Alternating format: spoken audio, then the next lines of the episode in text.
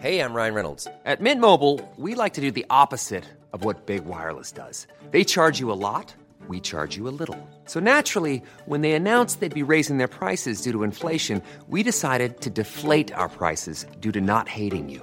That's right. We're cutting the price of Mint Unlimited from $30 a month to just $15 a month. Give it a try at mintmobile.com slash switch. $45 upfront for three months plus taxes and fees. Promo rate for new customers for limited time. Unlimited more than 40 gigabytes per month. Slows. Full terms at mintmobile.com. Hiring for your small business? If you're not looking for professionals on LinkedIn, you're looking in the wrong place. That's like looking for your car keys in a fish tank. LinkedIn helps you hire professionals you can't find anywhere else, even those who aren't actively searching for a new job but might be open to the perfect role. In a given month, over 70% of LinkedIn users don't even visit other leading job sites. So start looking in the right place. With LinkedIn, you can hire professionals like a professional. Post your free job on linkedin.com slash spoken today. Hey, it's Sharon, and here's where it gets interesting. Raise your hand if you want salon perfect nails for just $2 a manicure. Yeah, me too. With the and June Manny system, you can say goodbye to expensive services that take hours and hours and love your nails more than ever. I would know I've been doing it for years. Get 20% off your first Manny system with code PERFECTMANI20 at oliveandjune.com slash PERFECTMANI20. That's PERFECTMANI20 at oliveandjune.com slash PERFECTMANI20.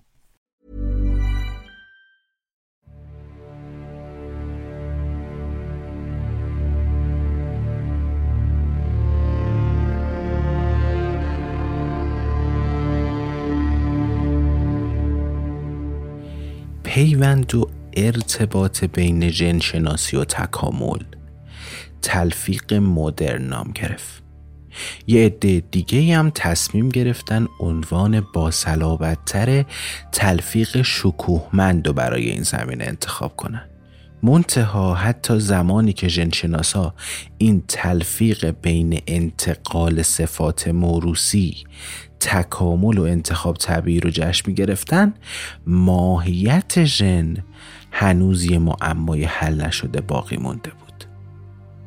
اون زمان ژنها رو تحت عنوان ذرات انتقال صفات موروسی تعریف کرده بودن. اما این تعریف چیزی در مورد ماهیت فیزیکی و شیمیایی این واحدها به ما نمی‌داد. مورگان این ذرات رو به صورت دونه های تسبیح که به ریسمان باریکی کشیده شده بودن تصور می‌کرد. اما خودش هم هیچ درکی از این که این دانه ها از چه ماده ساخته شده بودن نداشت. این دانه های تسبیح اصلا از چه جنسی بودن یا مثلا نقش ریسمان چی بود و جنس اون ریسمان اصلا از چی بود؟ بخشی از دلیل ناشناخته موندن ترکیب و ساخت ماده ژن تو اون زمان به این دلیل بود که هیچ کس دنبال فرم فیزیکی یا شیمیایی ژن ها نرفته بود. همه می‌دونستن که در قلمروی حیات و زندگی شناسی ژن ها به طور عمودی از بالا به پایین حرکت می‌کنن. این انتقال از والدین به فرزندان یا به یه زبان دیگه ای از سلول های والدین به سلول های فرزندان این امکان رو برای مندل یا مورگان فراهم کرده بود تا بتونن عملکرد ژنها رو از طریق انتقال صفات موروسی مطالعه کنن. مثل چی؟ مثل انتقال ویژگی سفید رنگ بودن چشما تو مگس ها به بچه هاشون منتهای مشکل این وسط همیشه بود دیگه اینکه این جن ها هیچ وقت از بدن موجودات زنده بیرون نمی رفتن. هر بار که سلولی تقسیم می شد ماده ژنتیکیش بین سلول های نوزاد تقسیم می شد.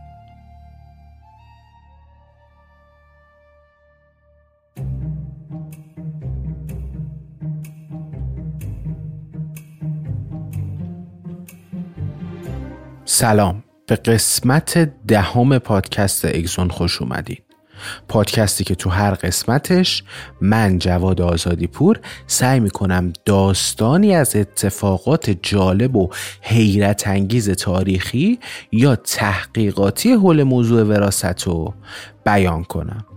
این کمک می‌کنه ما هم بتونیم یه دید عمیقتر و درست تری به اتفاقات شگفتانگیز علوم طبیعی داشته باشیم. هم به سوالات و کنجکاوی های ذهنمون به یه شکل درستی جواب داده میشه. پادکست اگزون رگه های از هوسبازی بی انتهای طبیعت. این قسمت دگرگونی.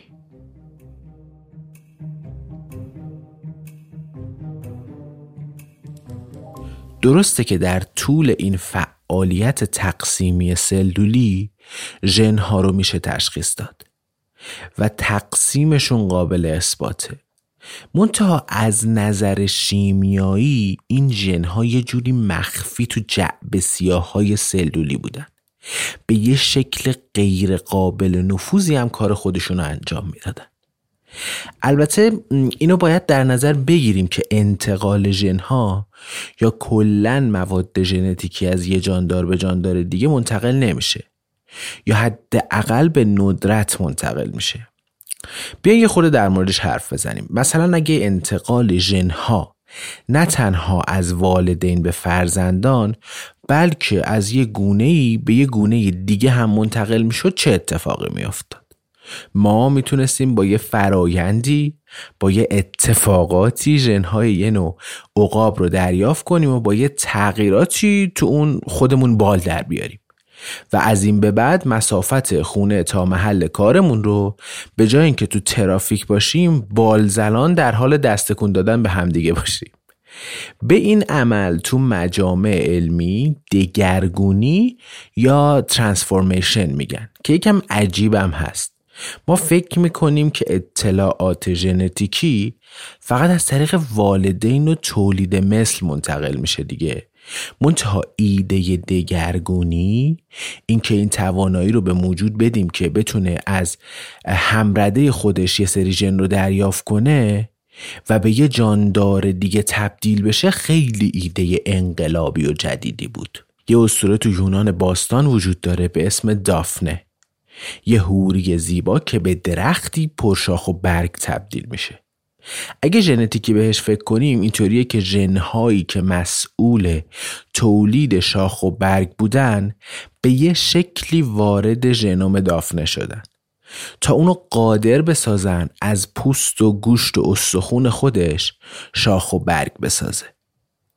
دگرگونی به ندرت تو پستانداران اتفاق میفته اما تو دنیا و قلم روی پرتلاتوم باکتری ها قضیه فرق می‌کنه.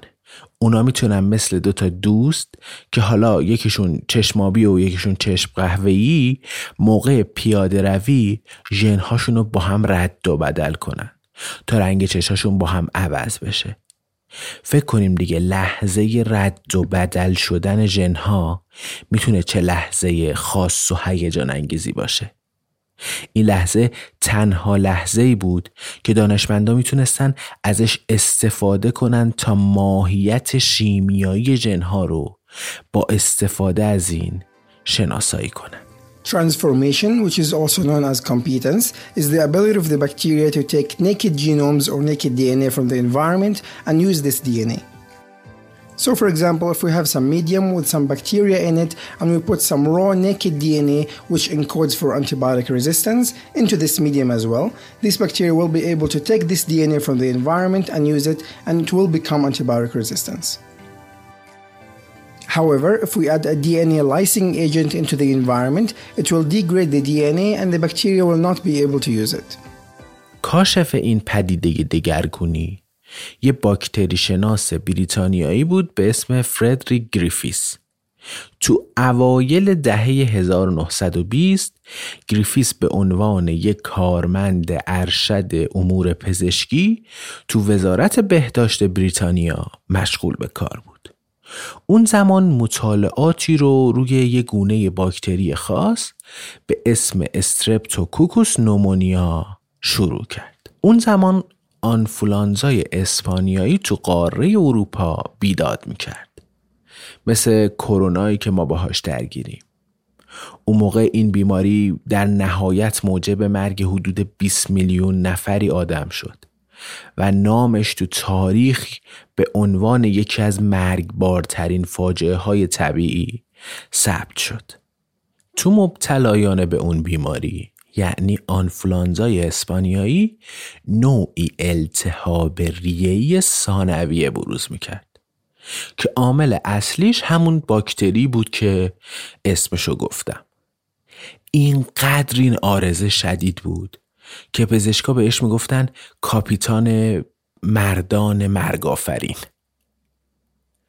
این شرایط برای این بیماری بود و تو همین حال بیماری آنفلانزا هم گسترش پیدا کرد. یعنی اپیدمی در اپیدمی. و این اتفاق به حدی نگران کننده بود که وزارت بهداشت لشکری از این پزشک ها و تیم های تحقیقاتی رو بسیج کرد تا این بیماری رو واکاوی کنن و هرچه زودتر واکسن این بیماری رو کشف کنن. راهکاری که گریفیس در این رابطه پیش گرفت مبتنی بر تمرکز روی خود میکروب بود. اصلا اومد بشینه بررسی کنه که چرا این نیوموکوکوس اینقدر مخرب و کشنده است.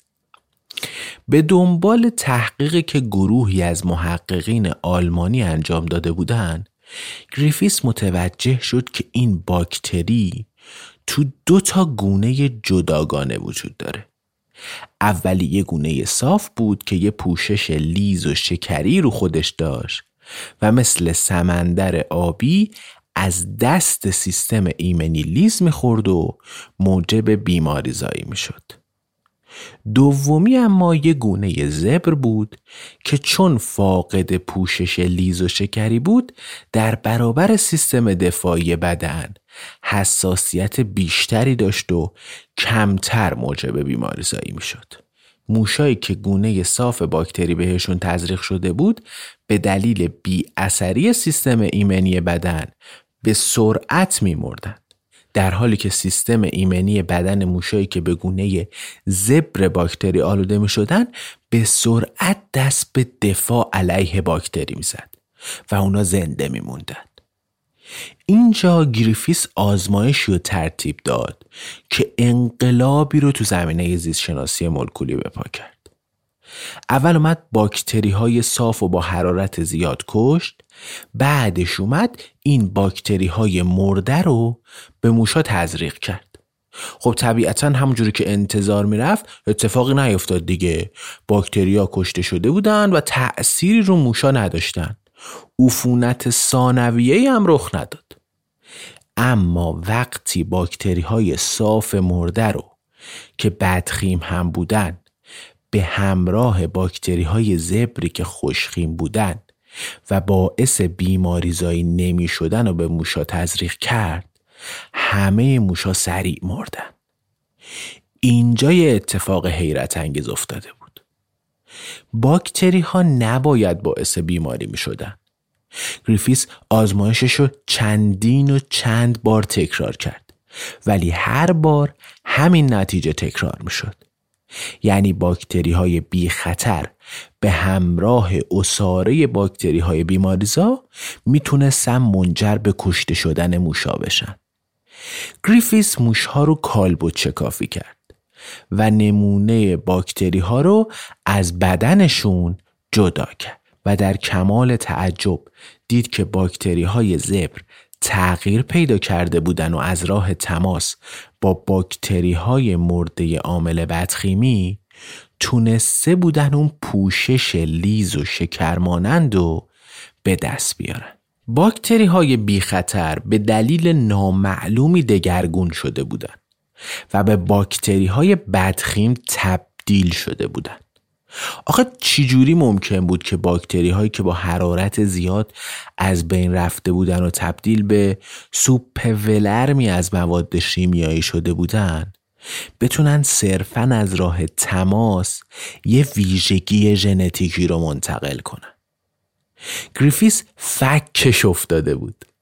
اولش فکر می‌کرد که شاید باکتری های زنده از طریق هضم باکتری های مرده پوشش اونا رو به دست آورده بودن تو آفریقا یه افسانه ای هست که اگه جوانای تازه به بلوغ رسیده تو این قبایل سیاه پوست قلب مردان شجاع و بدرن و اونو بخورن صاحب یه قلب شجاع میشن و این راهی برای انتقال شجاعت و مردانگی محسوب میشه.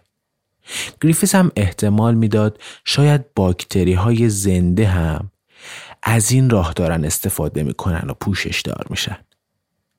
نکته بعدی این بود که باکتری هایی که از این پوشش تازه و لیز و شکر مانند استفاده می‌کردن اونو تا چند نسل حفظش می‌کردن مدت ها بعد از اینکه مواد غذایی که از اون باکتری های کشته شده به دست آورده بودن تموم شده بود. می‌گیریم دیگه. یعنی میگه که ممکنه این باکتری های غیر بیماریزا بر اثر خوردن اون باکتری های بیماریزا اون بقایای باکتری های بیماریزا تونستن اون پوشش رو به دست بیارن. و وقتی این اتفاق بیفته طبیعتا اینجوریه که ما می‌تونیم استدلال کنیم که وقتی مواد غذایی تموم میشه دیگه اون پوشش نباید حضور داشته باشه دیگه ولی می‌بینیم که تا چندین نسل اون پوشش رو بدن این باکتری ها حفظ می‌شد ساده ترین توضیح برای این دگرگونی این بود که اطلاعات ژنتیکی به صورت ماده شیمیایی بین دوتا گونه باکتری ها رد و بدل شده بود. در جریان دگرگونی ژن بدخیم شدن به طریقی از باکتری های مرده بیرون اومده بود و به فضای بین سلولی رسیده و نهایتا هم با یه روشی این ژن وارد باکتری زنده شده بود و درون ژنومش درون محتوای ژنتیکیش ادغام شده بود. پس گریفیس اثبات کرده بود که ژنها می‌تونن بدون نیاز به تولید مثل بین جانداران رد و بدل بشن در اصل ژنها واحدهای خودمختاری بودند که ساختار ماده‌ای داشتند و حالا حامل اطلاعات موروسی هم بودند. مخابره پیام های موروسی از طریق این پانژن های یا جمول های اسرارآمیز صورت نمی گرفت بلکه به واسطه یه مولکول منتقل می شد و اون مولکول می‌تونست خارج از سلول به فرم شیمیایی وجود داشته باشه. بتونه اطلاعات رو از سلولی به سلول دیگه و از جانداری به جاندار دیگه یا از والدین به فرزندان منتقل کنه. اون زمان اگه گریفیس این نتایج رو منتشر می‌کرد آتشی به پیکرگ علم نوپایی جنشناسی میافتاد. یکم توضیح بدم تو اون زمان چه اوضاعی به پا بود. تو قلم روی علم زیست شناسی حدود 100 سال پیش یعنی تو دهه 1920 دانش پژوهان هنوز در ابتدای راه شناخته ماهیت شیمیایی جانداران بودن. اون موقع زیست شناسی بیشتر تو چارچوب علم شیمی بود. زیست شیمیدان ها بیوشیمیستا اون زمان استدلال می‌کردن که سلول صرفا یه ظرفیه حاوی مواد شیمیایی. یعنی مجموعه ای از ترکیبات شیمیایی که در اثر فعل و انفعالاتی بین خودشون پدیده رو به وجود آوردن به اسم حیات. شناسایی یه ماده شیمیایی که بتونه پیام های موروسی رو بین جانداران رد و بدل کنه یعنی ژن می‌تونست هزاران حدس و در پی خودش داشته باشه و اون ساختار نظریات شیمیایی رو ببره زیر سوال. منتها گریفیس یه آدم بی ادعا و به شدت محجوب بود. یه عده صداش می‌کردن مردی نحیف که صدایش به زحمت از زمزمه فراتر می‌رود. پس اصولا انتظار نمیرفتش که مطرح بودن و جذابیت گسترده تحقیقاتش رو توی بلندگو بکنه و به گوش همه برسونه.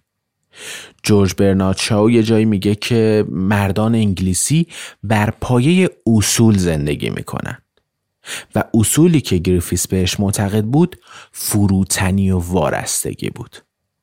اون به تنهایی توی آپارتمان ساده نزدیک آزمایشگاهش تو لندن زندگی می‌کرد و فقط یه وقتهایی برای تفریح می‌رفت به کلبه ای که خودش تو شهر برایتون ساخته بود. ژنها از یه جاندار به جاندار دیگه می‌رفتن و این در حالی بود که برای گریفیس سر کلاس رفتن و درس دادنم یه کار دشوار بود میگن برای اینکه به زور بفرستنش این آقای گریفیس رو سر کلاس با دقل بازی سوار تاکسیش می‌کردن براننده کرایه رو می‌دادن و می‌گفتن درا رو قفل کن و برو دانشگاه Frederick Griffith, 1928, did the experiments that were the first evidence of bacterial transformation. He was working with the pathogen Streptococcus pneumoniae, which is a common cause of bacterial pneumonia. There was considerable interest in developing a vaccine against Streptococcus pneumoniae, and in order to do that, they needed to know more about the biology of the organism. One thing that had been worked out before Griffith started his work was that there were multiple types of Streptococcus pneumoniae, different strains. A lot can happen in three years, like a chatbot may be your new best friend. But what won't change? Needing health insurance. United Healthcare Tri Term Medical Plans, underwritten by Golden Rule Insurance Company, offer flexible, budget friendly coverage that lasts nearly three years in some states. Learn more at uh1.com. Hey, it's Sharon, and here's where it gets interesting. Raise your hand if you want salon perfect nails for just $2 a manicure. Yeah, me too. With the and June Mani system, you can say goodbye to expensive services that take hours and hours and love your nails more than ever. I would know I've been doing it for years. Get 20% off your first Manny system with code PERFECTMANI20 at oliveandjune.com slash PERFECTMANI20. That's PERFECTMANI20 at oliveandjune.com slash PERFECTMANI20. And the way that they found these out, they would take cells from a culture from one patient, say one of them is type 2. You take the type 2 cells and inject them into an animal. Typically they used rabbits for this. Here we are injecting the rabbit. Inject type 2 cells into the rabbit. Rabbit develops an immune response you extract serum from the rabbit, that is to say the liquid portion of the blood. That serum now contains antibodies against type 2 streptococcus. If you mix that serum with type 2 cells,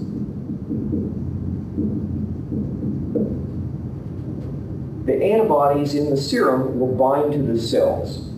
And what happens is a visible response as the cells clump up or agglutinate. سال 1928 و بعد از ماهها تأخیر و تردید که گریفیس با این جمله که خدا عجله نداره پس چرا من داشته باشم اونو توجیه می‌کرد نتایج آزمایشاتش رو تو نشریه ژورنال نظافت جورنال آف هایجین که گمنامی این نشریه حتی از اون نشریه پرتی که مندل نظریش رو توش چاپ کرده بودم گمنامتر بود چاپ کرد.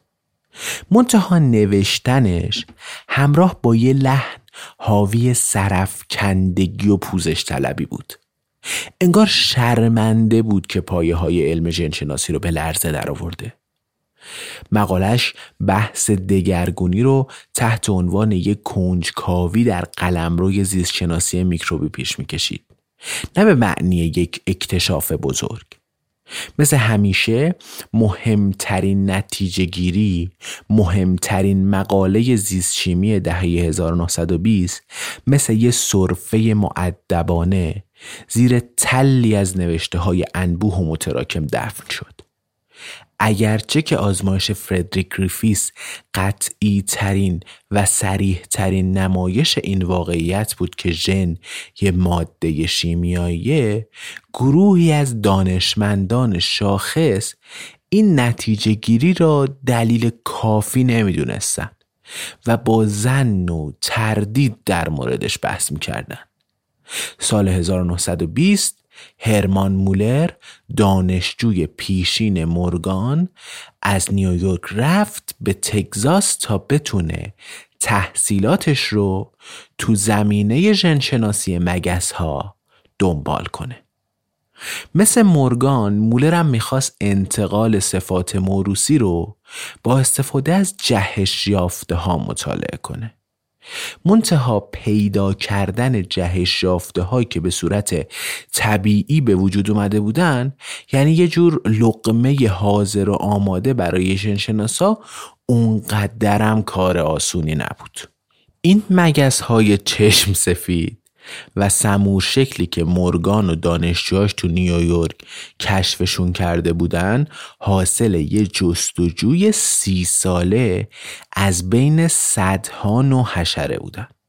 مولر که دیگه از سید و پیدا کردن حشرات جهش یافته ناامید شده بود به این فکر کرد که اگه مگس ها در معرض نور شدید یا نوع دیگه از انرژی قرار بگیرن شاید به یه نتیجه بهتری می رسید. خب این نظریه تو نگاه اول خیلی ساده و قابل اجرا به نظر می‌رسه. اما در عمل یه مشکلاتی رو هم در پی داره. مولر اومد این مگس ها رو در معرض اشعه X قرار داد.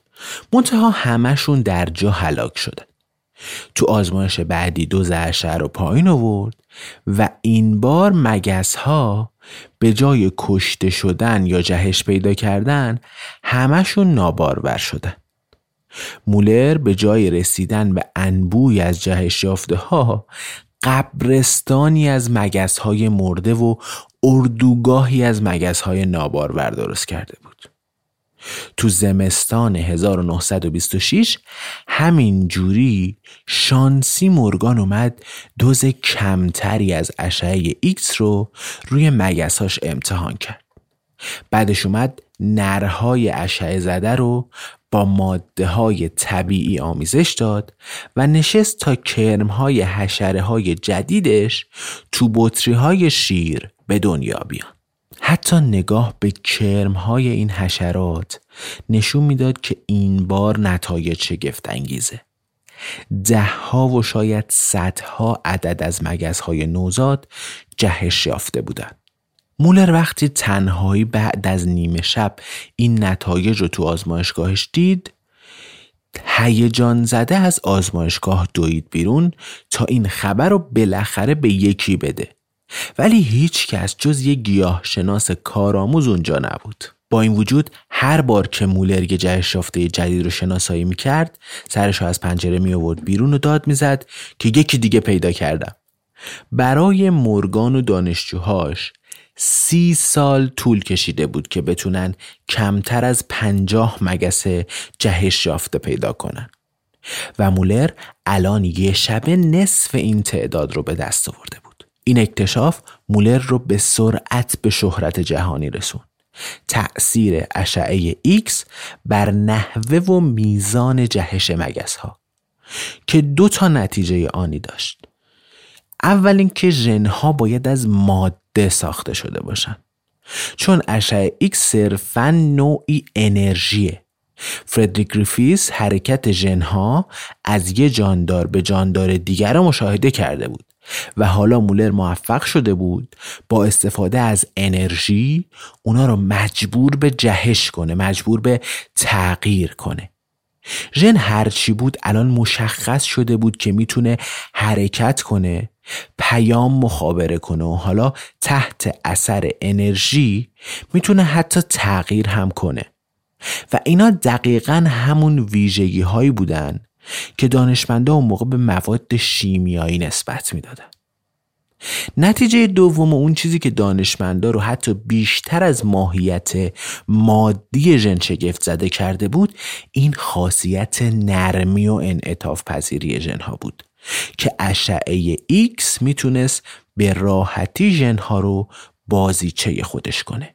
تو این مرحله حتی آدمهایی مثل داروین که مدافع سرسخت ایده جهش فقط به دست طبیعت اتفاق میافتد رو هم متعجب می‌کرد. چون این حجم از جهش توی همچین بازه کوتاه زمانی باور نکردنی بود. تو نظریه داروین میزان تغییر تو هر جاندار به طور کلی ثابت بود. در حالی که مثلا میزان انتخاب طبیعی رو می‌شد بالا برد. تا تکامل سرعت بگیره. یا پایین آورد تا تکامل کند بشه مثلا. آزمایش مولر نشون داد که انتقال صفات موروسی به سادگی قابل تغییر و دستکاریه. میزان جهش خودش می‌تونست مورد جهش قرار بگیره و کم و زیاد شه. یه مدت بعد مولر نوشت که در طبیعت وضع موجود هیچ وقت همیشگی نیست. همه چیز در حال تعادل و باز تعادله. وگرنه فروپاشیش حتمیه. مولر فکر می‌کرد که اون می‌تونه از طریق تسریع میزان و مقدار جهش ها و انتخاب تنوع های نزدیک به هم چرخه تکامل رو سریعتر کنه. و حتی گونه ها و زیرگونه های جدید رو تو آزمایشگاه خودش خلق کنه. گرفتیم دیگه. مثلا اون زمان می‌گفتن که برای اینکه یک مدل جدید آهو به وجود بیاد هزار سال ده هزار سال نیازه. مولر به این نتیجه رسیده بود که من تو آزمایشگاه هم می‌تونم گونه های جدید رو به وجود بیارم. و وقتی این گونه های جدید جهش یافته رو به وجود بیارم نصف راه رفتیم. حالا وظیفمون اینه که اینا رو در معرض انتخاب طبیعی قرار بدیم یکیشون انتخاب بشه و تکامل زودتر اتفاق بیفته. فکر می‌کرد خودش می‌تونه خالق و آفریدگار دنیای مگزهای آزمایشگاهش باشه. مولر متوجه طبعات گسترده آزمایشاش تو زمینه بهسازی نژادی انسان هم شده بود. اگه می‌شد ژنهای مگس ها رو با دوز پایینی از اشعه ایکس تغییر داد پس طبیعتا می‌شد این رو هم متصور شد که ژنهای انسان رو هم بشه تغییر داد. نوشتش که اگه تغییرات ژنتیکی رو بتونیم به صورت مصنوعی به دست انسان یعنی به وجود بیاریم اون وقت انتقال صفات موروسی دیگه امتیاز برای خداوند دسترس ناپذیری نخواهد بود که میل داره شوخ طبعی خودشو به رخ ما بکشه. مولر مثل بسیاری از دانشمندا و جامعه شناسای همدوره خودش از ابتدای دهه 1920 مجذوب ایده و نظریه بهسازی نژادی شده بود. وقتی که دوره کارشناسی رو تو دانشگاه کلمبیا میگذروند یه انجمن زیست شناسی رو با نیت کاوش و حمایت از بهسازی نژادی مثبت راه انداختن. منتها وقتی تو سالهای آخر دهه 1920 وقتی رشد انفجاری و ترسناک تمایل به بهسازی نژادی رو تو آمریکا دید به این فکر افتاد که تو اشتیاقش نسبت به این موضوع تجدید نظر کنه. دفتر ثبت اسناد رسمی بهسازی نژادی که رسالت اصلیش پاکسازی نژادی و حذف مهاجران افراد نابهنجار و معیوبان بود لرزه به اندام مولر مینداخت و به نظرش اونجا محلی برای پرورش افکار شیطانی بود.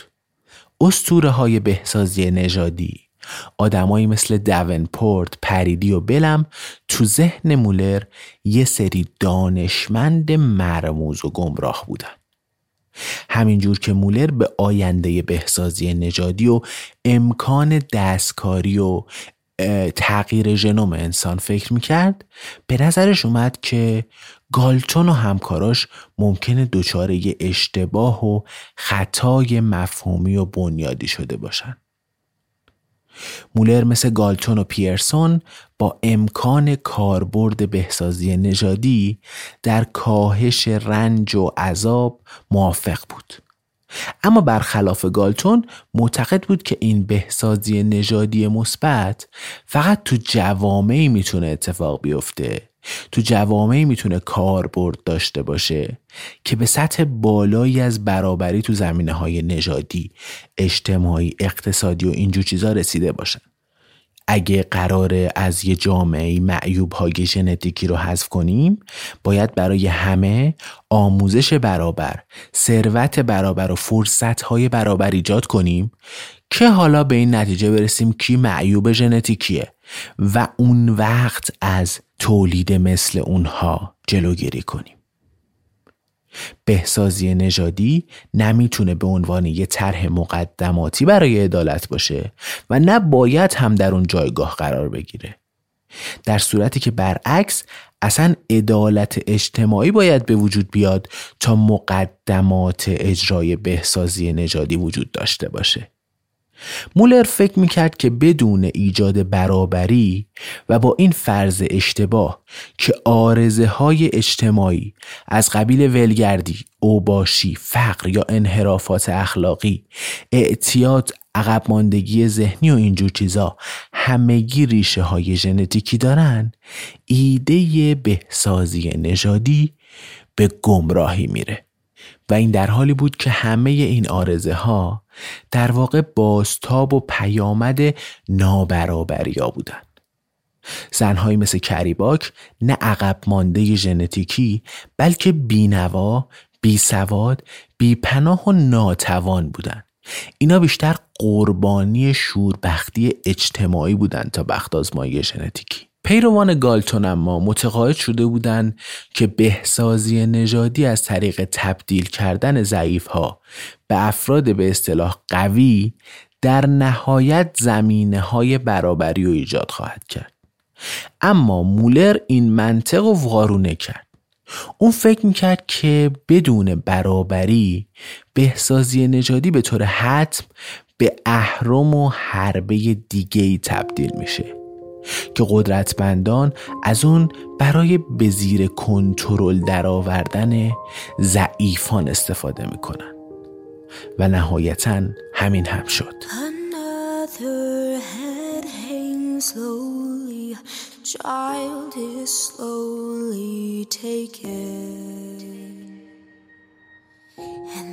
Violence cause such silence?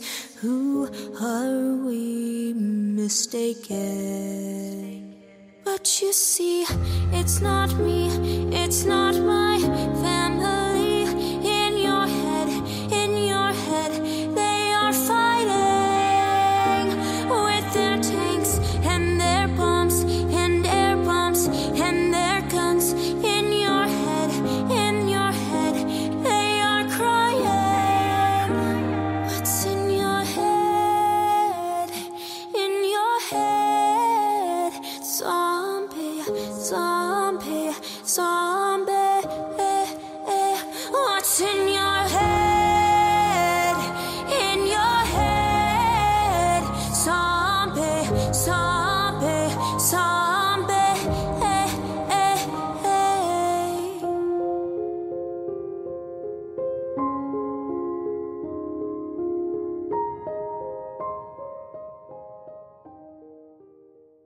حالی که جایگاه علمی مولر قله های شهرت و اعتبار و یکی بعد دیگری پشت سر میذاش و به اوج می رسید زندگی شخصیش در حال فروپاشی بود.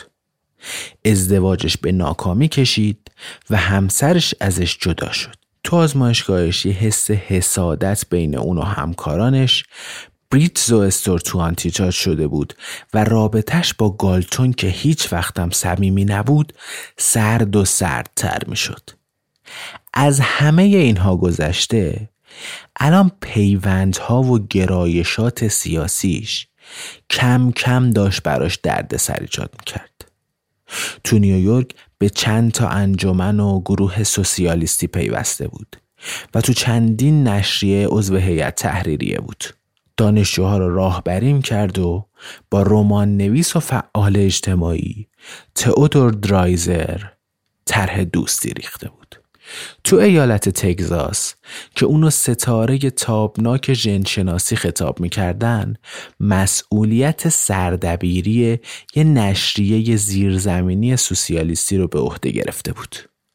این روزنامه که اسمش اسپارک بود و مواضع چپ گرایانه ای داشت و به مباحثی مثل حقوق مدنی سیاه پوستا، حق رأی برای زنا، آموزش و پرورش مهاجرا و بیمه های دست جمعی برای کارگران می پرداخت خیلی چیز محبوبی نبود. با متر و معیارای امروزی چیزای پیچیده‌ای به حساب نمیاد اینا ولی اون زمان به شدت جسورانه و انقلابی بود این کار رقیبان مولر رو حزب حاکم رو به شدت عصبانی می‌کرد پلیس فدرال اف بی آی اونو زیر نظر گرفت و مأمورانش تحقیقات گستردهی پیرامون مولر و فعالیت های سیاسیش انجام دادن.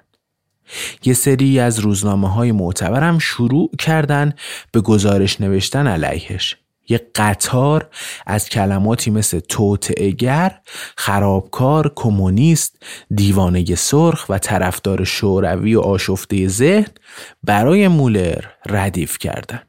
مدت زیادی طول نکشید که زندگی مولر به انزوا کشید و در حالی که به شدت ناراحت بود و از بدگمانی و افسردگی رنج می برد یه روز به طور ناگهانی ناپدید شد و اثری هم از خودش به جا نذاشت یه گروه از دانشجوها که رفته بودن دنبالش اونو به یه شکل اسفناکی تو جنگل های اطراف شهر آستین پیدا کردن.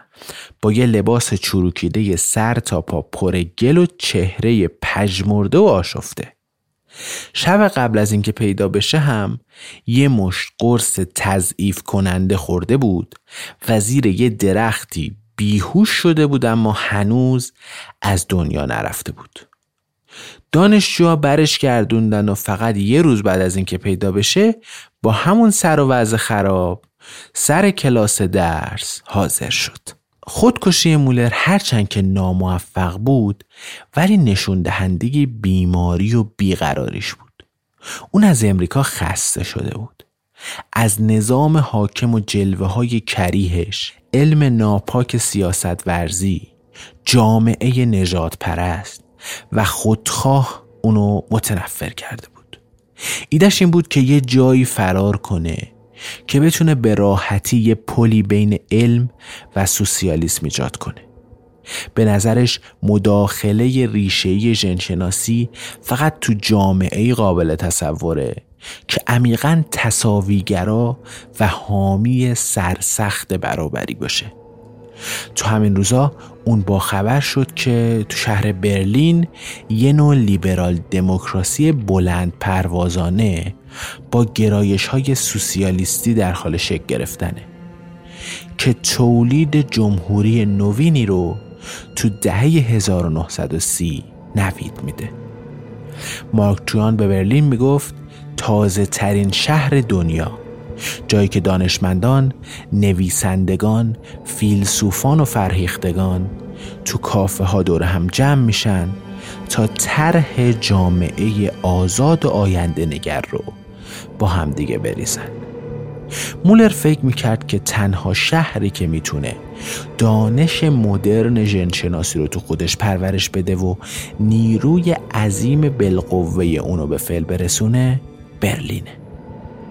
تو یکی از روزای زمستان 1932 مولر تمام اسباب و اساسیش رو که شامل چند صد گونه مگس میوه ده هزار لوله آزمایشگاهی هزار بطری شیشه‌ای یک میکروسکوپ دو دو چرخه و یک اتومبیل فورد نوی مدل 1932 جمع کرد و با کشتی باربری به برلین فرستاد.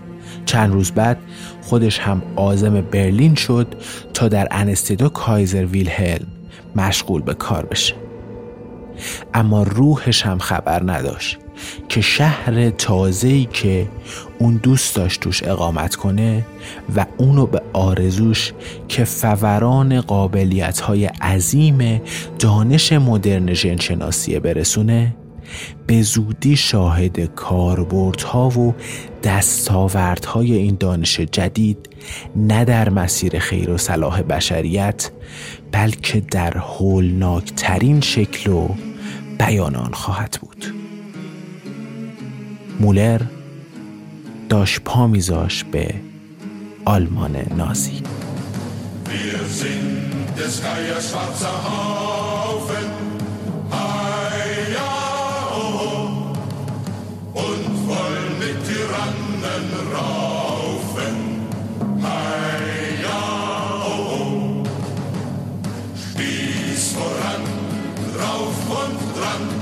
Setzt aufs Klosterdach den roten Hahn. Spieß voran, rauf und dran, setzt aufs Klosterdach den roten Hahn. Als Adam grub und Eva spann, Kyrie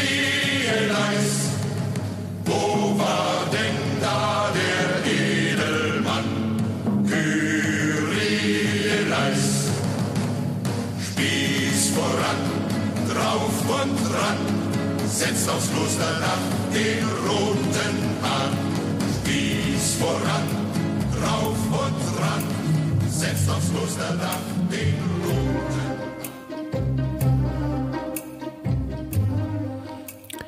چیزی که شنیدید قسمت دهم پادکست اگزون بود اول اینکه اگزون ده شماره ای شد و الان اگه دارین رو میشنوین خیلی بده که برام کامنت نذارید و به هم ده شماره ای شدن و تبریک نگیم واقعا. الان دیگه می‌تونیم بگیم اگزون دیگه تو ابتدای راه خودش نیست و کم کم داره شکل و شمایل خودشو پیدا می‌کنه. پس اگه همراه و همبازی و شنونده ما هستین حتما حتما حضورتون رو به هم نشون بدین و یه پیام برام بنویسین. بچه ها همین پیامه میمونه اینجا و کلی حس خوب برا من و همه اعضای اگزون به وجود میاره. همین که ما کنار هم هم کلی می‌تونیم رفاقت ایجاد کنیم و کلی من رفیق پیدا کردم توی این مدت. توی مدتی که اگزون راه افتاده ما کلی آدم می‌شناسیم باشون رفاقت می‌کنیم و کلی من دوست جدید پیدا کردم. نکته دیگه اینه که ما باید این جامعه رو بزرگترش کنیم. من به عنوان تولید کننده اگزون فکر می‌کنم لازمه که ما محتوای ارزشمند تولید کنیم که دید بده بهمون نسبت به مسئله مهمی مثل وراست. قطعا شما هم که اومدین و این پادکست رو میشنوین همین فکر رو می‌کنین. پس همین الان لینک پادکست رو کپی کنین. خیلی زمانی نمی‌بره دیگه. بفرستین برای چهار تا از دوستاتون تو گروه مشترک یا بچه ها تو گروه دبیرستان یا بین همکلاسیاتون تو بچه های دانشگاه یا همکارا. اینو ارسال کنین و یه توضیح کوچیک در مورد اگزون بدین. این کار این اکوسیستم رو بزرگترش می‌کنه و هر چقدر این اعضای ما بیشتر بشه اعضای اگزون بیشتر بشه ما می‌تونیم کارای جالبتر و باحالتری بکنیم. خب چون اپیزود ده اگزون هم هست و ما دو رقمی شدیم یه سری خبر خوبم بهتون بگم. تو اپیزودها اصولا داستان به همین جایی که ما بهش می‌رسیم ختم نمیشه. هم جنبه های گسترده تری داره داستان ها همین که اصلا یه سری چیزا یه چیزایی رو نمیشه فقط تو پادکست گفت. باید براش تصویر نشون بدی باید فیلم بیاری عکس بیاری. یه سری چیزا اصلا جدیده. به روز تولید شده قدش هم اندازه یه اپیزود نیست. ولی چون خیلی باحاله ما باید یه جوری یه راهی پیدا کنیم و در موردش حرف بزنیم. برای همین ما کانال یوتیوب پادکست رو راه انداختیم. کانال یوتیوب پادکست اکسون راه افتاده و قرار مرتب اونجا ویدیوهای جالب و باحال داشته باشیم. فکرم نکنین که ما الان هنوز شروع نکردیم ما ما الان چند تا ویدیوی باحال اونجا داریم. مثلا یه ویدیوی کوتاه داریم که یه درک مختصری از کریسپر پیدا کنیم. فکر کن شما تو کمتر از ده دقیقه یه درکی از مهمترین تکنیک ژنتیکی دنیا پیدا می‌کنی. یا اینکه اخیرا یه مومیایی پیدا شده تو ایران که روش آزمایشات ژنتیکی جالبی انجام شده. ما به فاصله کمتر از یه ماه به فارسی براش ویدیو ساختیم. یا یه ویدئویی داریم که آیا میشه ژنهای خودمون رو تغییر بدیم. اینو گذاشتیم وسط و بررسیش کردیم. خلاصه دارم نوید اینو میدم که مرتب به صورت هفتگی تو یوتیوب اگزون داره ویدیو میاد. پاشید برید اونجا subscribe هم بکنین که از چیزی جا نمونین. هر چقدر میگم هر چقدر تعدادمون بیشتر باشه کارای جذابتری هم میشه کرد دیگه. مثلا من دیدم دوره درک کریسپر به فارسی وجود نداره. یکم یوتیوبمون جون بگیره حتما حتما اینو تو یوتیوب داریم. اینستا هم لازم نیست تاکید کنم دیگه. ما تو اینستا میایم داستانهای حاشیه‌ای هر اپیزود رو به اشتراک می‌ذاریم. داستان آدمایی که تو اپیزود شنیدین به همینجا طبیعتا ختم نمیشه و ادامه داره بیشتر داستانا. و ما اینا رو میایم تو اینستاگرام میگیم. فقط کافیه که اگزون پادکست رو تو اینستاگرام یا یوتیوب search کنید پیدا می‌کنید و حتما ما رو اونجا follow یا subscribe کنید. EXON پادکست. شهریور 1400 اگزون پادکستی در مورد هوسبازی بی انتهای طبیعت.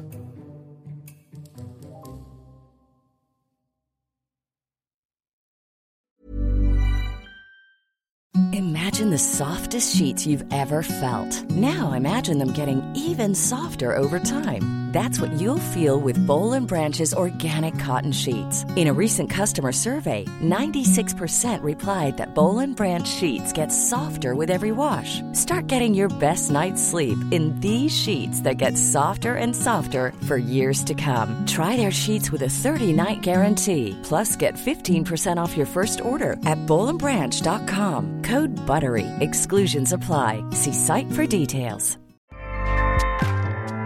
ACAST powers the world's best podcasts. Here's a show that we recommend. The Real Housewives is a guilty pleasure for most, but if you're looking to not feel guilty about that pleasure, tune in to Everything Iconic with me, Danny Pellegrino, where I break down all the messy moments and behind the scenes antics of Bravo's popular franchise. And on Everything Iconic, I also interview celebrity guests like Kelly Ripa, Kiki Palmer, Drew Barrymore, Cameron Diaz, and more about their guilty pleasures, their past work, and so much more. So if you're pop culture obsessed and find yourself watching way too much reality TV like me, tune in to Everything Iconic with Danny Pellegrino wherever you listen to podcasts. ACAST helps creators launch, grow, and monetize their podcasts everywhere. ACAST.com.